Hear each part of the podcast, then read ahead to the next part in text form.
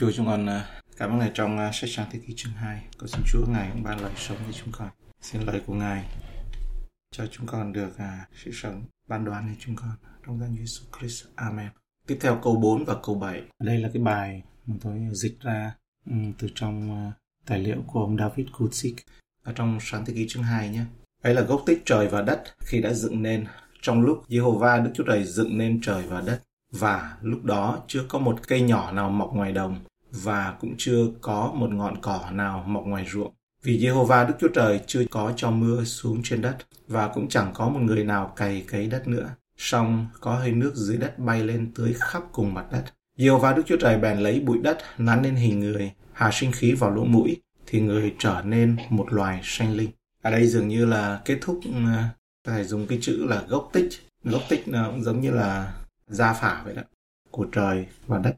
Một lịch sử được Đức Chúa Trời ban trực tiếp cho môi xe hoặc Adam ghi lại lịch sử tạo dựng 7 ngày của Đức Chúa Trời. Và đây là một điều mà không có một người nào có mặt để chứng kiến.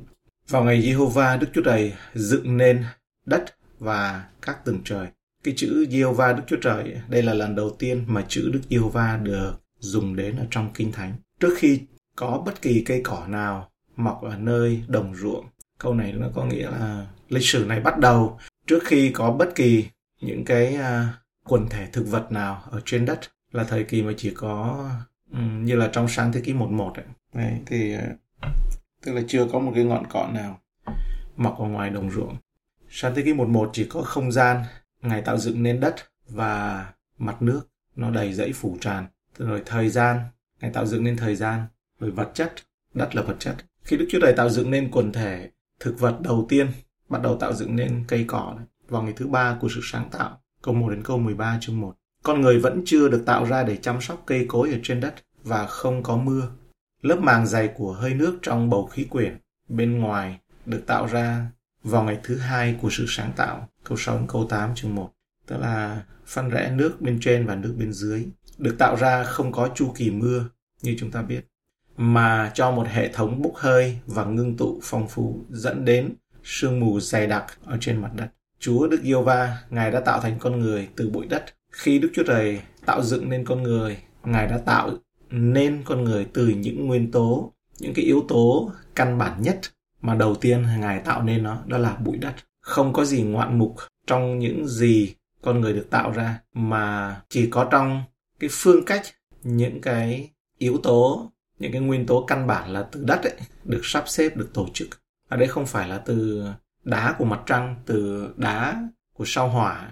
Thậm chí có nhà bắt được cái đá của thiên thạch nó rơi xuống bán đấu giá rất là đắt giá. Họ mua rất là đắt giá. Đức Chúa Trời hoàn toàn không có dùng những cái đó nhé. Ngài tạo nên trời, Ngài tạo nên đất, chứ không phải là ở trên những hành tinh khác đâu. Con người từ cái nguyên tố đấy, cơ bản nhất ấy, mà được tạo dựng nên. Khi Kinh Thánh nói về bụi đất, có nghĩa là một cái gì đó nó ít có giá trị liên quan đến sự thấp hèn và khiêm nhường. Trong sáng thế ký 18 câu 27, Abraham lại thưa rằng, mặc dầu tôi đây vốn là tro bụi, song tôi cũng dám cả gan thưa lại cùng Chúa.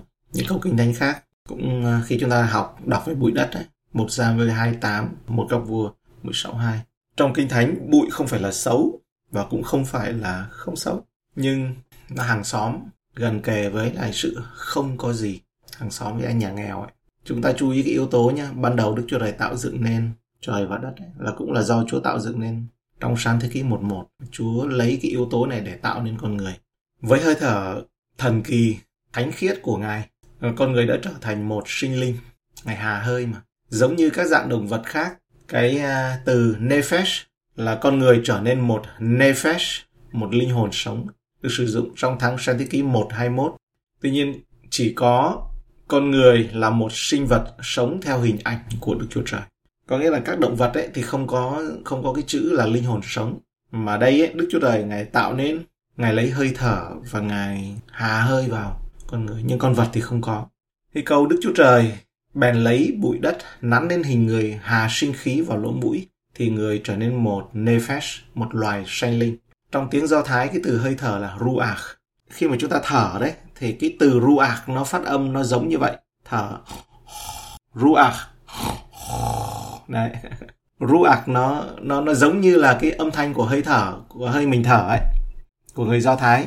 Còn từ chỉ thần linh trong trường hợp tiếng Hy Lạp cổ đại là pneuma và từ đấy mới có cái khoa cái khoa pneumology đấy học y ấy, thì sẽ biết được cái từ đấy.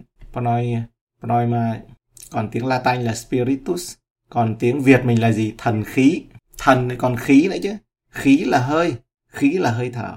Cho nên thần linh ấy nó liên hệ đến đến hơi thở. Thần linh liên hệ đến hơi thở. Thần khí. Vì vậy cho nên chúng ta hiểu hơn ấy Chúa Giêsu nói Đức Thánh Linh ấy, gió muốn thổi đi đâu thì thổi. Người nghe tiếng động nhưng mà sẽ không biết được gió từ đâu đến và gió thổi đi đâu. Và gió từ người được sanh bởi Đức Thánh Linh. Thần khí bởi Đức Thánh Linh thần linh thánh khiết. Chúng ta dùng cái chữ thần khí đấy, thì nó nó sát sát đến với nghĩa linh. Có thể dễ dàng nhận thấy bởi bất kỳ người do thái nào mà khi họ đọc là con người được tạo ra đặc biệt bằng cách đức chúa trời thở một số hơi thở của chính ngài. Tức là ngài hà hơi một số ít cái hơi của chính ngài vào trong con người. Chúng ta thấy quyền năng hơi của đức chúa trời từ cái tượng nhé. Adam lúc đấy ngài nắn lên nó chỉ là cái tượng, chưa có sự sống ngài hà hơi của đức chúa trời vào và adam trở nên linh hồn sống. Đất ấy, nó biến thành xương thịt như ngày nay chúng ta có này. Một linh hồn sống. Kinh thánh viết là một linh hồn sống. Điều này khiến một số người tự hỏi, liệu con người là linh hồn hay con người có linh hồn? Cái đoạn kinh thánh này thì chỉ ra rằng con người là một linh hồn, trong khi những đoạn như là Thessalonica 1 chương 5 câu 23 nguyện xin chính Đức Chúa Trời bình an, khiến anh em được nên thánh trọn vẹn và nguyện xin tâm thần, linh hồn tâm linh và hồn và thân thể của anh em đều được giữ vẹn, không chỗ trách được khi Đức Chúa Giêsu Christ chúng ta đến. Hebrew 4:12 này. Vì lời của Đức Chúa Trời là sống và linh nghiệm, sắc hơn gươm hai lưỡi, thấu vào đến nỗi chia hồn, linh, cốt tủy, xem xét tư tưởng và ý định ở trong lòng. Những lời Kinh Thánh nói cho chúng ta biết con người có hồn, có nephesh ấy. Có vẻ như là Kinh Thánh nói tức là hoặc là làm một hồn sống hoặc là con người có hồn sống có thể hiểu hai cách khác nhau được các chi tiết trong sự sáng tạo của Adam và Eva dạy dỗ chúng ta một điều gì đó sau khi đọc sáng thế kỷ 1, chúng ta có thể cho rằng ấy, đàn ông và đàn bà được tạo ra cùng một lúc. Đức Chúa Trời phán ấy, chúng ta hãy tạo dựng nên loài người theo hình của Ngài và Ngài tạo dựng nên người nam cùng người nữ. Nhưng mà trong chương 1 thì không nói cụ thể. Chúng ta không biết chi tiết về sự sáng tạo của con người cho đến sáng thế kỷ chương 2. Trong sáng thế kỷ chương 2 ấy, thì không trình bày nó không nói khác hoặc là mâu thuẫn với với chương 1. Mà đúng hơn ấy, có lẽ là lịch sử sáng tạo ở đây dưới cái cách nhìn của Adam. Có thể lắm đây là câu chuyện của Adam. Ông kể về cái kinh nghiệm, cái trải nghiệm của ông về sự sáng tạo. Giống như là mình được nghe chuyện mà mẹ đẻ mình như thế nào thì Adam ấy có thể lắm là đây là trải nghiệm ông kể lại. Không nó không mâu thuẫn với lời tường thuật của sáng thế ký mà nó hỗ trợ cho. Ở trong Matthew 19 câu 4 thì câu 5 thì Chúa Giêsu nói rằng, các ngươi há chưa đọc lời chép về đấng tạo hóa hồi ban đầu, dựng nên một người nam, một người nữ và có phán rằng, vì cơ đó người nam sẽ lìa cha mẹ mà dính níu với vợ mình, hai người sẽ cùng nên một thịt hay sao ở đây Chúa Giêsu đề cập đến các sự kiện trong sáng thế kỷ 1 và sáng thế kỷ 2 như một lời tường thuật hài hòa. Này là câu à, đến câu 7. Rồi, đoạn Diêu Va Đức Chúa Trời lập một cảnh vườn tại Eden ở về hướng đông và đặt người mà Ngài vừa dựng nên ở đó. Diều va Đức Chúa Trời khiến đất mọc lên các thứ cây đẹp mắt và trái thì ăn ngon. Giữa vườn lại có cây sự sống cùng cây biết điều thiện và điều ác. Đó là câu 8 đến câu 9. Hai cây này ấy, nằm trong số những cây khác mà Đức Chúa Trời đã tạo ra và đặt trong vườn Eden. Cây sự sống nó là một sự ban cho sự sống đời đời nói về cái sự sống đời đời đấy. Trong sáng thế ký chương 3 câu 22. Đức Chúa Trời phán rằng, này, về phần, về sự phân biệt điều thiện và điều ác, loài người đã thành một bậc như chúng ta. Vậy bây giờ hãy coi chừng e loài người giơ tay lên, cũng hái trái cây sự sống mà ăn và được sống đời đời chăng? Đức Chúa Trời vẫn có một cây sự sống dành cho dân sự của Ngài. Chúa vẫn có một cây sự sống ở trong Khải Huyền chương 2 câu 7 ở ờ, trên thiên đàng. Cây biết điều thiện và điều ác, nó là cây mà khi mà Chúa nói ấy, ma quỷ nó đến nó cám dỗ cái cây này. Khi mà ăn trái cây này ấy, sẽ mang lại cho Adam những kiến thức, những sự hiểu biết về điều thiện và điều ác. Hoặc người ta có thể gọi nó là cây biết. Cái bản dịch thì không nói rõ là biết điều thiện điều ác mà đó là cả cái cây tri thức thôi nhé. để Đức Chúa Trời thử điều thiện và điều ác ở trong con người. Cái cây đó. Có một người là giáo sư trường thần học thì ông ấy nói rằng mà tôi cũng có trích dẫn của ông trong cái à, loạt bài học về trong bốn bàn thờ của Abraham. Tôi nhớ là cái bài học đầu tiên trong bốn bàn thờ này. Trong bài học này thì nói về một yếu tố là đem sự đối chiếu vườn Eden và đền thờ. Thì vườn Eden tương đồng với đền thờ. Ở giữa vườn thì có cây sự sống. Nói về trong nơi chi thánh đó là mana, bát mana và bảng luật pháp. Thì cái cây biết điều thiện điều ác này nó tương ứng với bảng luật pháp. Có nghĩa rằng là khi biết luật pháp ấy, làm theo là sống, không làm theo được là chết. Mà rõ ràng con người không thể làm theo được. Thì đây cái cây, bởi vì vườn Eden là một mẫu hình, một mẫu hình của à, đền thờ. Từ trong vườn ra một con sông nhé, chia làm bốn ngả. à, chúng ta thấy ở trong à, Khải Huyền thì nói rằng là từ ngôi của Đức Chúa Trời và ngôi trên con ấy, ra dòng sông sự sống. Đền thờ ở trong Ezechiel cũng mô tả có một dòng sông nó chảy về hướng đông. Có một con sông Eden chảy ra đặng tưới vườn và từ nơi đó chia làm bốn ngả Tên ngã thứ nhất là Bison. Ngã đó chảy quanh xứ Havila có vàng. Vàng xứ này rất cao, rất là quý đấy. Cao tức là cao quý đấy. Lại có nhũ hương và bích ngọc. Tên sông thứ nhì là Kihon chảy quanh Scuser. Tên sông thứ ba là Hideke chảy về phía đông bờ cõi Assyri. Còn sông thứ tư là Euphrates. Tất cả những cảm nhận của lời kể này mang lại cảm giác rằng nó được viết bởi một người chứng kiến thực tế về các dòng sông và môi trường xung quanh. Có lẽ Adam đã tự viết về những cái trải nghiệm mình nhìn thấy. Những con sông này được đặt, những cái tên cụ thể tương ứng với tên của những con sông được biết đến trong thế giới cổ đại. Tuy nhiên, tên của những con sông này không thể được sử dụng để xác định vị trí của vườn Eden, bởi vì trận đại hồng thủy đã thay đổi toàn bộ cái quang cảnh trên đất và xóa sổ những con sông này. Cái này cái chúng ta cần lưu ý nhé. Có nghĩa rằng là chúng ta biết đến những con sông ngày nay như Tigris hay là Euphrates vì một số con sông trong thế giới sau nước lụt, Noe và các con trai của ông đặt tên theo những con sông quen thuộc như trước thời nước lụt. Diêu va Đức Chúa Trời đem người ở vào cảnh vườn Eden để trồng và giữ vườn. Câu 15 đến câu 17. Rồi Diêu va Đức Chúa Trời phán dạy rằng Ngươi được tự do ăn hoa quả các thứ cây trong vườn, nhưng về cây biết điều thiện và điều ác thì chớ hề ăn đến. Vì một mai ngươi ăn, chắc chắn sẽ chết nha, chứ không phải là chắc sẽ chết, chắc chắn sẽ chết. Tức là giữa vườn thì có cây biết điều thiện và điều ác. Trong hòm giao ước thì có bảng luật pháp ấy. Và đúng, đụng vào luật pháp là chết. Đức Chúa Trời đặt Adam vào thiên đường vào vườn Eden ngoạn mục nhất mà thế giới từng chứng kiến. Nhưng Đức Chúa Trời đặt Adam đến đó để làm việc, để trồng và để giữ. Chúng ta thấy có ba yếu tố nhé. Adam được Chúa đặt, rồi Adam có nhiệm vụ trồng và giữ vườn. Ba yếu tố. Công việc đó là điều tốt nhất cho con người và là một phần trong sự tồn tại hoàn hảo của Adam trước khi sa ngã. Ông Lloyd Post thì nói rằng, trạng thái lý tưởng của con người vô tội không phải là một người lười biếng không có trách nhiệm. Công việc và nghĩa vụ nó thuộc về trạng thái hoàn hảo. Adam ở trong vườn Eden làm việc. Như vậy thì khi chúng ta vào thiên đàng ấy, thì cái suy nghĩ này nó không phải theo xác thịt là ăn không ngồi rồi đâu. Nhưng công việc ấy và trách nhiệm nó có mặt ở trong cái trạng thái toàn vẹn toàn hảo. Cây biết điều thiện và điều ác mà ngươi không được ăn. Chúa bảo có cái cây biết điều thiện điều ác ấy, và ngươi đừng có ăn đến. Có mặt cây này thì đây là biểu tượng cho luật pháp. Và qua đây chúng ta lưu ý Chúa đặt Adam vào trong vườn Eden. Vườn Eden là biểu tượng của đền thờ. Adam là người đầu tiên đại diện cho chức năng vừa là vua và vừa thầy tế lễ. Ngoài ra Adam còn có việc gì nữa là trồng và giữ vườn, những cái công việc của Adam ấy. Cho nên Adam nhiều việc lắm, bận rộn lắm. Adam bận rộn. Xem xét tất cả những điều đó thì chúng ta hãy nhìn vào cái à, thế của Adam. Adam chỉ có một cách để phạm tội, còn con người thì có nhiều. Trong thời đó là chỉ có một con đường để phạm tội. Nhưng cái cây này ấy, Chúa tạo nên không có xấu nha. Ta nghĩ là cái cây đó là xấu không? Các cái cây mà khi Ngài tạo dựng nên ấy, đều là tốt lành. Chỉ khi mà con người phạm tội thôi. Ngày nay thì có nhiều cây cám dỗ cái này là cái nên nhớ sự cám dỗ không phải đến từ cái cây mà đến từ ma quỷ. Bởi vì Chúa bảo cái cây này đừng ăn. Ma quỷ nó cám dỗ ngay cái đó, ngay cái điều răn đó. Mọi cái đều được làm, nhưng mà có cái thì không được làm. Cái không được làm này đã lẽ đã ban sự thách thức. Adam đã bị rơi vào cái sự mà sai trật. Đức Chúa Trời ban đầu ban lệnh này cho Adam không phải là cho Eva. Đức Chúa Trời vẫn chưa có đem đàn bà ra khỏi đàn ông. Cái lúc mà Chúa nói là Eva vẫn chưa có. Trong ngày mà ngươi ăn nó thì chắc chắn người sẽ chết. Ngài không chỉ nói rõ mệnh lệnh này cho Adam, mà Ngài còn giải thích rõ ràng hậu quả của sự không vâng lời. Câu 18 nhé.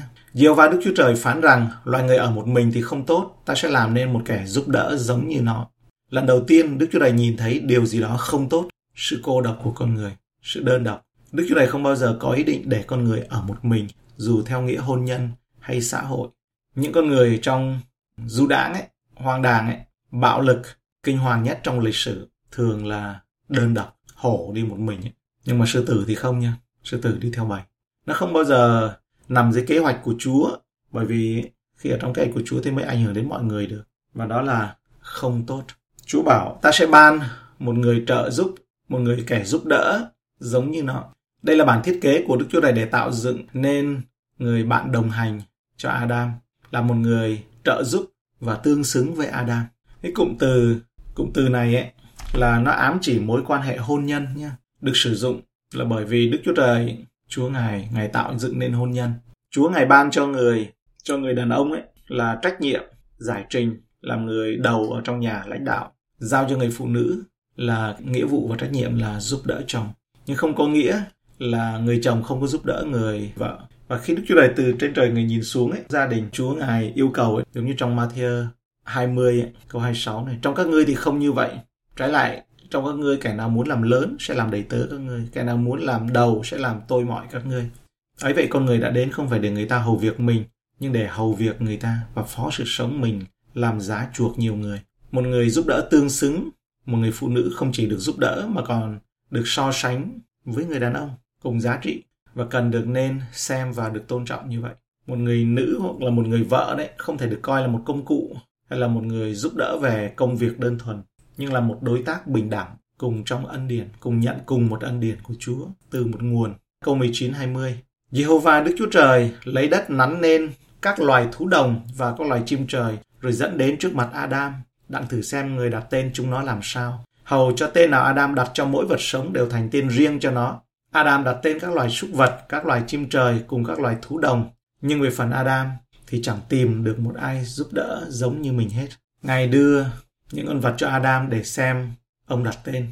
Vậy thì Adam có khả năng đặt tên gọi tất cả các động vật rất là thông minh và ông là một người tài giỏi, không có cái tên nào đặt lần thứ hai bị trùng. Tại thời điểm này trí tuệ của Adam vẫn chưa bị sa sút. Vì vậy cho nên Adam có nghĩa là người thông minh, trí huệ nhất từng sống, người đầu tiên vĩ đại nhất là nhà sinh vật học, thực vật học tài giỏi nhất, nhớ hết các cái loài, các cái giống. Vì vậy Adam đã đặt tên ấy, và ông ấy không có đặt tên cho bất kỳ động vật nào mà kèm theo tên người. Tại vì Adam được tên gọi là người mà. Thì ông không có đặt tên các cái con vật nó kèm theo cái tên người. Theo cách này ấy, thì Adam hiểu rằng về căn bản mình khác với các loài động vật bởi vì chúng không được tạo ra theo hình ảnh của Đức Chúa Trời. Đó là cái hơi thở của Chúa. Đấy. Mark Twain ấy, ông có câu chuyện vui ấy khi mô tả Adam về nhà với Eva sau khi đặt tên cho tất cả các con vật. Eva nhìn cái con voi ấy, mới nói rằng ấy, anh đã đặt tên cho con vật to lớn đó là gì? Anh gọi nó là một con voi. Eva hỏi, thế tại sao lại gọi nó là con voi? Adam trả lời, bởi vì nó trông giống như một con voi. Tiếp theo nhé, với Adam thì không thấy một người trợ giúp nào cả. Adam hiển nhiên tin rằng ấy, các loài động vật, ông thấy nó là từng cặp một, đều có đôi hết. Ông thì không có bạn. Đây là lúc mà Chúa chưa tạo nên Eva. Vì Đức Chúa Trời cố ý đặt tên cho Adam. Adam là người đấy. Và khi thấy là Adam cần người bạn cho mình, câu 18. Cho nên Đức Chúa Trời đã dùng để chuẩn bị cho Adam một món quà, đó là một người nữ mà Chúa Chúa tạo dựng nên. Câu 21 và 22. Diêu va Đức Chúa Trời làm cho Adam ngủ mê, bèn lấy một xương sườn rồi lấp thịt thế vào. Diêu va Đức Chúa Trời dùng xương sườn đã lấy nơi Adam làm nên một người nữ đưa đến cùng Adam.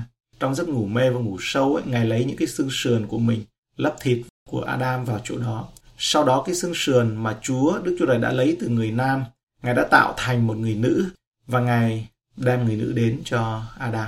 Chúa tạo nên giấc ngủ và đây là ca phẫu thuật đầu tiên mổ và ghép đầu tiên được ghi nhận trong lịch sử. Đức Chúa Trời thậm chí Ngài còn sử dụng một loại thuốc mê thích hợp. Nhiều và Đức Chúa Trời đã dùng xương sườn lấy nơi Adam làm nên một người nữ. Đức Chúa Trời đã dùng chính cơ thể của Adam để tạo ra Eva, để mãi mãi nhắc nhở ông về tính duy nhất của hai người. Khi biết đến Eva, Adam sẽ nhìn vợ mình theo nhiều cách khác nhau. Nhưng ông không bao giờ được quên rằng ấy, về cơ bản họ là một vì họ được làm ra từ cùng một chất lượng và họ giống nhau hơn là khác nhau. Adam và Eva đấy nhiều điểm tương đồng hơn là khác nhau. Chính xác như vậy thì thì ở đây cái nồi và cái vung ấy, nó cũng, cũng nhìn thì khác nhau đúng không? Nhưng mà giống nhau trong công cụ nhưng mà nó còn hơn nồi và vung nữa chính xác thì đức chúa trời đã lấy gì từ phía adam để tạo nên eva chúng ta không biết được thực sự vì nó không thực sự quan trọng nghiên cứu hiện đại về sau ghép gen cho thấy mọi tế bào trong cơ thể đều chứa toàn bộ bản thiết kế di truyền của cơ thể. Bất kỳ cái tế bào chỗ nào nhé, nó đều có chứa đầy đủ cái bộ mã gen di truyền. Đức Chúa Trời đã lấy một số tế bào của Adam và thay đổi thiết kế gen của chúng khi tạo ra Eva. Tức là người đàn ông thì là gen là XY, còn Eva gen là XX. Tuy nhiên câu chuyện nói rằng phụ nữ có nhiều xương sườn hơn nam giới ấy, bởi vì bảo là Adam bị mất một xương sườn thì nó không đúng nó là huyền thoại. Chúng ta cũng biết ấy, là cô dâu của đấng Christ là hội thánh đến từ nơi giấu xương sườn của Adam cuối cùng là Chúa Giêsu Christ là cái giáo đâm ngang hông sườn ngài đấy. Người Do Thái nói rằng Đức Chúa Trời tạo ra phụ nữ không phải từ bàn chân của người đàn ông để bị đạp đầu cũng không từ đầu để ngồi trên đầu trên cổ. Cũng không tạo ra nhưng ngài tạo ra người phụ nữ ấy, lấy từ dưới cánh tay ấy là để ôm ấp bảo vệ ở bên cạnh gần nơi trái tim để có thể yêu. Đây là ban house nói như vậy. Ngài đã làm thành một người phụ nữ. Điều quan trọng phải nhận ra rằng ấy, loài người không có hai sự khởi đầu khởi nguyên là chỉ có một thôi. À, trong adam thôi chứ không có một trong adam và một trong eva. Ngài đã mang nàng đến cho con người đến cho adam ấy. Adam là người mà. Đức chúa trời đã mang eva đến với adam và tạo ra eva từ adam. Ông là người đầu tiên là đứng đầu và eva được tạo ra để trở thành người trợ giúp hoàn toàn phù hợp với mình. Tương xứng mối quan hệ thứ bậc vợ chồng ấy trước sự sa ngã chứ không phải là sau khi phạm tội nha thứ bậc nó có từ trước sự sa ngã. Adam nhận thấy là Eva giống như mình về xương và thịt. Sự hiểu biết tuyệt vời của Adam về Eva ấy là ai ấy, và quan hệ như thế nào. Adam nói đây là người này bởi xương, xương tôi, thịt bởi thịt tôi. Câu 23. Người này sẽ được gọi là người nữ vì nó do người người nam mà có. Adam hiểu được sự hợp nhất thiết yếu trong hôn nhân, trong mối quan hệ với Eva. Nó quan trọng đến nỗi nó được nhắc nhiều đến trong Tân Ước, bao gồm cả đoạn hôn nhân tuyệt vời. Epheso chương 5 câu 28 29 ấy. Cũng một thể ấy chồng phải yêu thương vợ như chính mình, như chính thân mình. Ai yêu vợ là yêu chính mình, vì chẳng hề có người nào ghét chính thân mình, nhưng nuôi nấng và săn sóc nó như đấng Christ với hội thánh. Cảm ơn Chúa, chúng ta học đến đây. Chúng con dâng lời cảm ơn Ngài cho đoạn kinh thánh mà chúng con được nghe đây.